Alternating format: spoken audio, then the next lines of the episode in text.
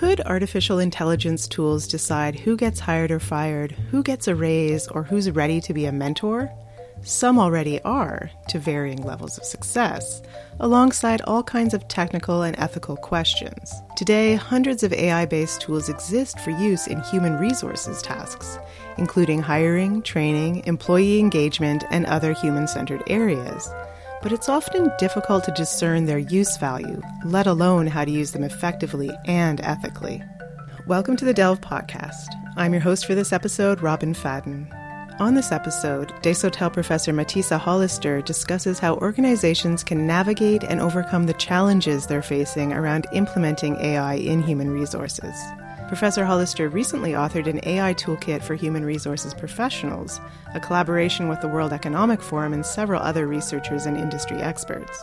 The toolkit and its white paper aim to make the use of AI tools for HR much clearer to HR professionals, including those who don't have a technical background. It's an up to date guide on key topics and steps in the responsible use of AI based human resources tools, and includes checklists focused on strategic planning and the adoption of specific AI tools. Welcome to the Delve podcast, Professor Hollister. Questions about how artificial intelligence will affect work have been asked since the dawn of machine learning, which of course has changed over the years. The work of deep learning AI tools today now seems much less fantastical or mysterious than it did in the 1960s or even the 80s. Today, AI tools are used across industries, across sectors, and across fields. Both the benefits and the challenges of AI and its ethical consequences apply to human resources, of course, where naturally we think about people and the direct effects of AI tools on people. We think about bias, we think about ethics, but we also think about increasing efficiency, easing workload, and allowing people more time for things like strategic planning or other creative work. The toolkit you created is part of an AI series by the World Economic Forum, which includes an AI toolkit for the C suite, for example.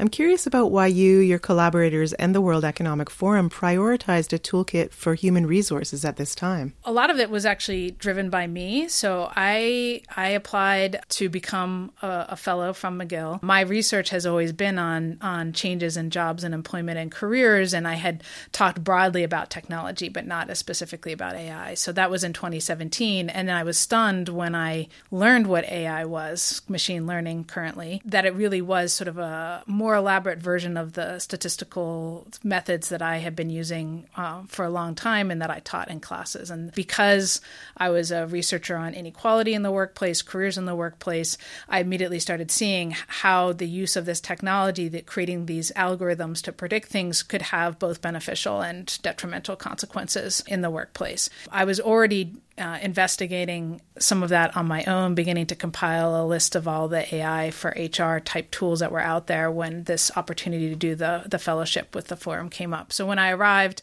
they were very nice and open and sort of said, What would you like to work on?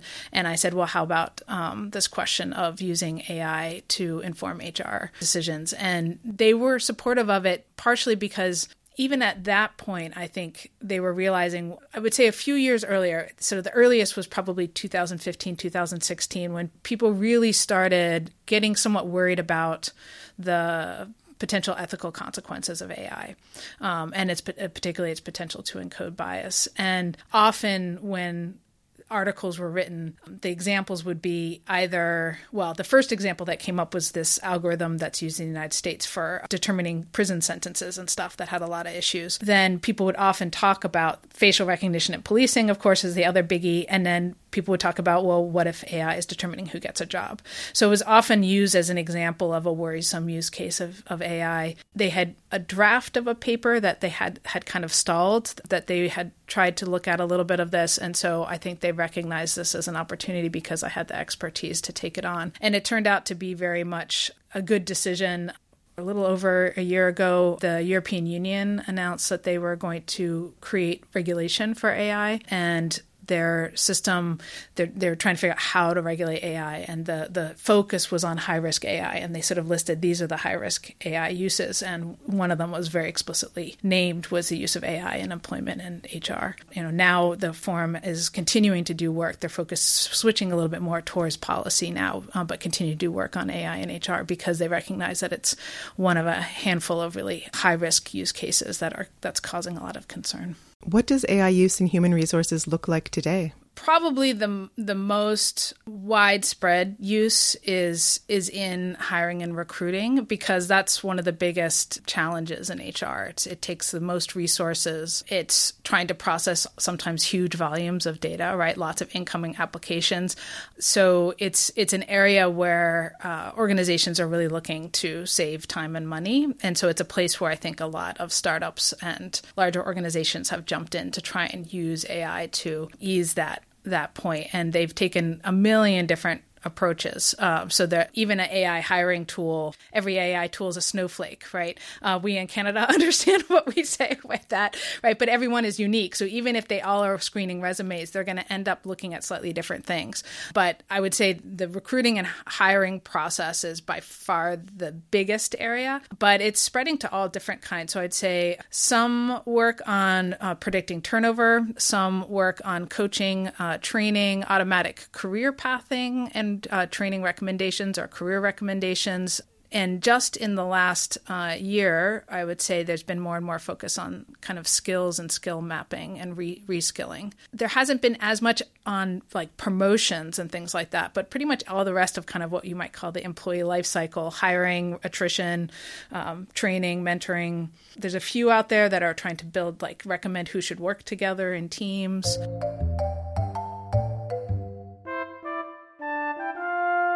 You worked with an active group of over 50 people from many different backgrounds, including HR professional associations, to design the AI for Human Resources Toolkit for use by HR professionals. What does it provide for them, and how could it guide their decision making? So it's really aimed at providing a baseline of education to HR professionals about how AI works and what are the key considerations that they should be thinking about before using a tool. We developed this idea of a checklist, which is kind of just a list of almost a sort of a due diligence list. Sort of before you buy this tool here, you, you should be able to answer the following questions or ask the vendor the following questions and get a decent answer. And so it kind of steps people through and just make sure that they've thought through this process process if they're going to either build or procure an AI based HR tool. So that's the real focus. And then the idea was that this would also indirectly affect the marketplace of um, the tools themselves. Because if, you know, one of the things that really struck me was when you go to the websites of some of these AI based HR tools, they make these grand claims. They often talk in very abstract terms where they say, we identify high potential candidates and, you know, automatically filter them for you. And you sort of think, you know, so this toolkit emphasizes questions questions you should ask, like, how did you define high capability? Because they actually have to measure that in order to create a tool. So, what does it actually mean to be high capability? Where did you, where did the training data come from? What were the inputs you considered? The interior math, all the fancy computer science, is kind of in this this middle part and part of what I argue is that that middle part is actually, I think, the least important part of how the tool is going to operate. It's really the decisions about what is the task that the tool should do in the first place, is going to do in the first place. Is that a good idea or a bad idea? Where did the data come from? Um, most of the time, there's an outcome like high performing. How did you measure it? Is it a good measure? What does it capture? What does it doesn't capture? And then, um, what are the the inputs or the predictors? Right? What are the factors that we think we're going to base our prediction of whether the person's going to be high or low? And and this is where all these tools vary. And so, understanding that will give you a really good idea of how the tool work. And the sort of the math that links the inputs to the outcome is the complicated part, but it's actually not the most important part to understand.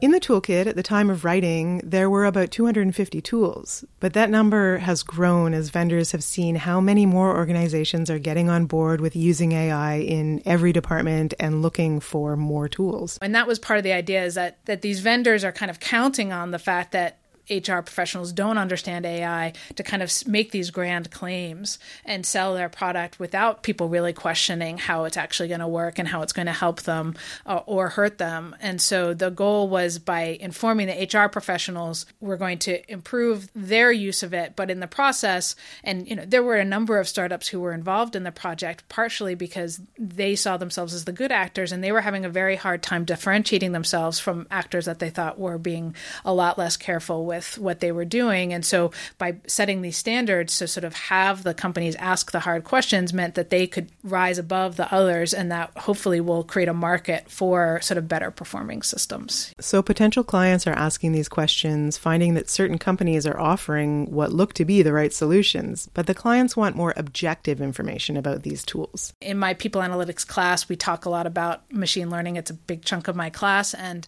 in my exam, I find existing tools and they have to write an essay exploring the tool and whether they think it's a good one or not and how they think it works. And some of the worst examples that I found when I first taught the class four or five years ago, I go back there. Now they don't exist anymore. Or there's a few where they did stuff which was sort of sounded cool, but was sort of like, ah, that sounds a little weird and sketchy. And would employees really like that? And how is that going to, like, is that going to undermine trust? And you go back and they've changed their business model and they no longer do that, right? Because they've realized, like, even though technically it was possible, sort of ethically it was problematic. So there's a number of companies that have shifted what they've done over time. I think as as people become more savvy and said, "Well, that sounds cool, but like it doesn't sound appropriate." One of the things that the toolkit's white paper discusses is human centered AI. Why is human centered AI such an important aspect of the AI tools and implementing them that you're talking about? Many people said to me, want to keep the human in human resources, obviously. But actually, a lot of the toolkit and the human centered part was less about that, although that was, was part of the focus. Because actually, when you say you want to keep the human in human resources, people are actually not that clear about what they mean by that, right?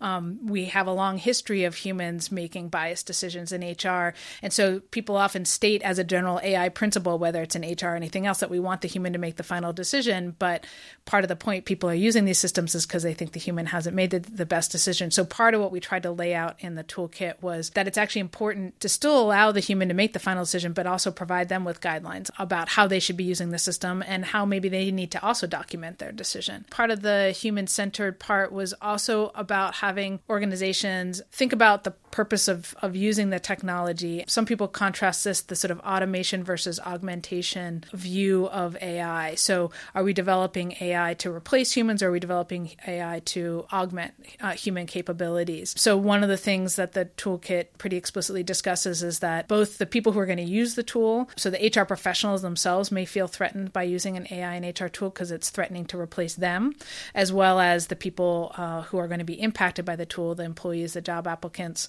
um, should be involved in the process of designing or selecting a tool. And that is partially just an ethical thing, but actually also, I think, really important business wise. Uh, what we see is a lot of companies thinking that they need to invest in, in AI because it's the hot thing, buying these tools and then discovering that nobody's using them um, because either it was never a good idea in the first place, it wasn't actually addressing a need in the organization, or people are afraid of it, they don't understand how to use it, they're actively sabotaging it because they think it's going to replace them.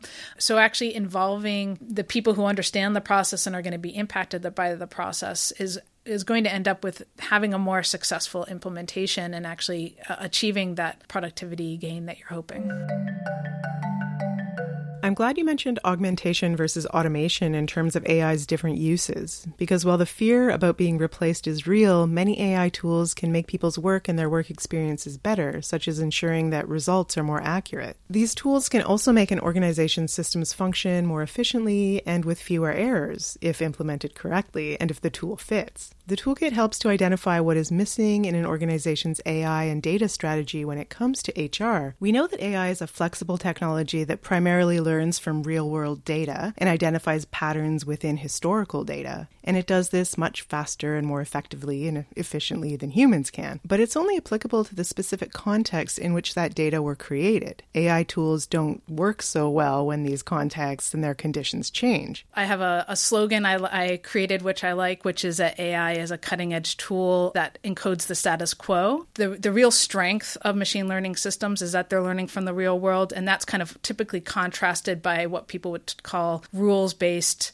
attempts at getting to artificial intelligence in the past. Because they're learning from the real world, the system is not capable of discerning what aspects of the real world we like and we think should be kept versus the aspects of the real world that we're not so happy about and we would like to get rid of. And so, particularly the view that somehow because a computer is doing it, it's making it more objective or more fair, doesn't include bias is completely not true because it's learning from the existing real world in all aspects, including bias, unfairness, inequality end up being reflected in that data and can end up getting encoded in the system. Regarding context, did you find that human resources had its own distinct challenges for implementing AI? We did a survey of the experts in our project community for the white paper we wrote, and, and there were a number of people who, who were excited about AI. So, one place you know, I said that AI can only do certain tasks, and so some of it's about its limitation, right? It can't can't switch context. But the other thing is that you do have a need to it needs to be a task for which you have enough data for it to find these patterns, right? So it's it's most capable of doing tasks that are repeated a lot. And it's interesting, you know, 20 years ago there was a paper written about what jobs are at risk of automation before machine learning really existed, and the idea there was that it was routine tasks, tasks that you could write out that computer program to do, right? The machine learning has really upended that, and that you don't need to specify all the rules with the machine learning. It can find the patterns in the data, but you still need to have enough data. And so the tasks that it can learn are repetitive tasks.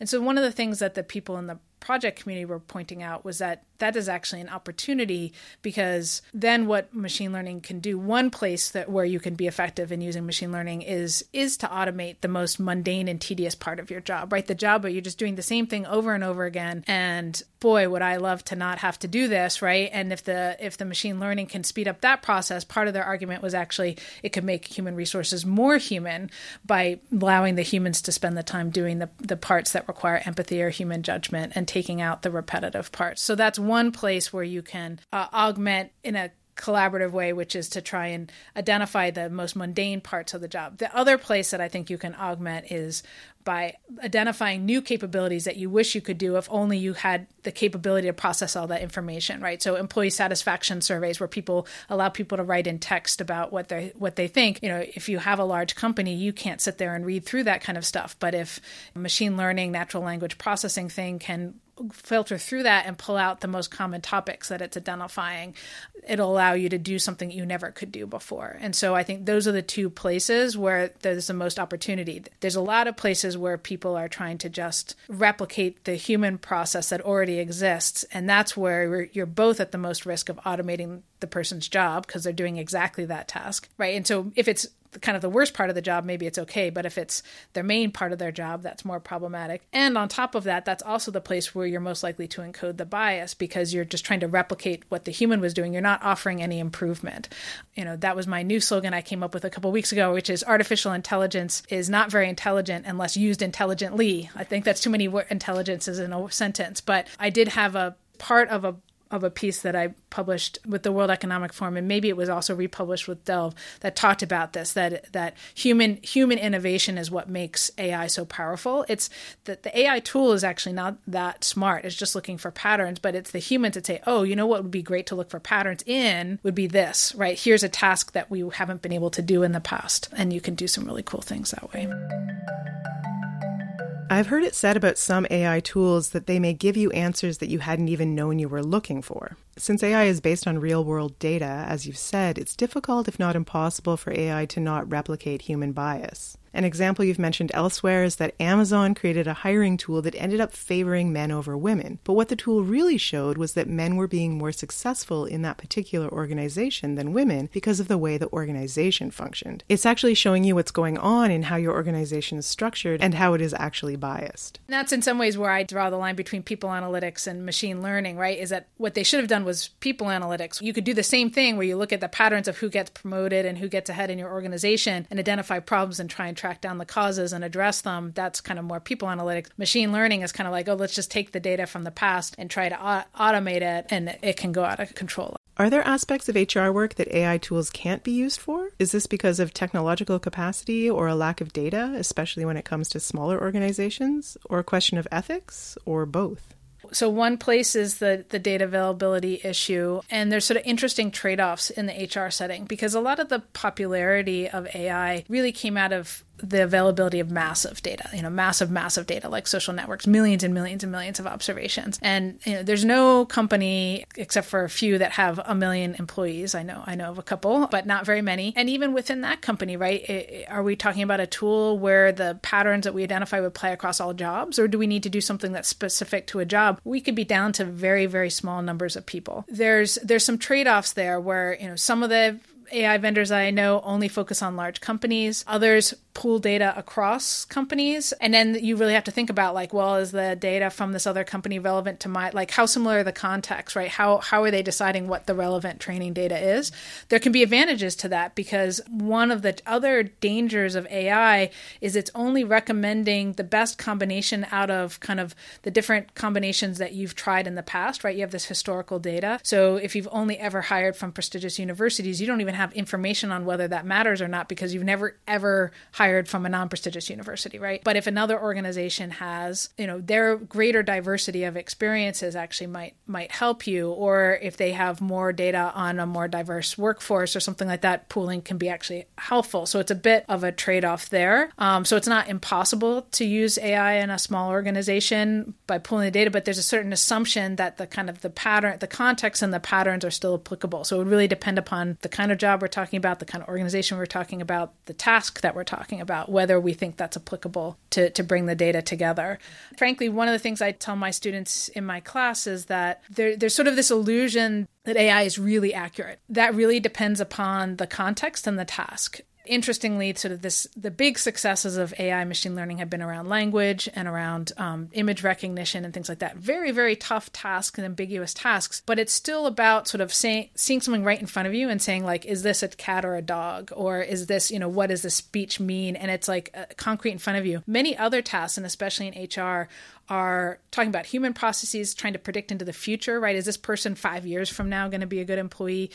AI is just not going to be that accurate, nor, nor is a human, right? The part of the challenge of hiring is that we don't really know who's going to be the best worker. Um, but the idea that somehow the machine learning is going to be sort of magically better and super accurate is is a little bit unlikely. And so I tell my students, don't expect any model, whether it's people analytics or machine learning, to be highly accurate in an HR setting. Um, and so all of these systems kind of have to be taken a bit with a, a grain of salt. And so, you know, more ambiguous things, things that are highly affected by random chance, that you can't measure, things that are just really difficult to measure, or influenced by things that are really difficult to measure that can't be put into the algorithm in the first place, are things that will be difficult to make a machine learning.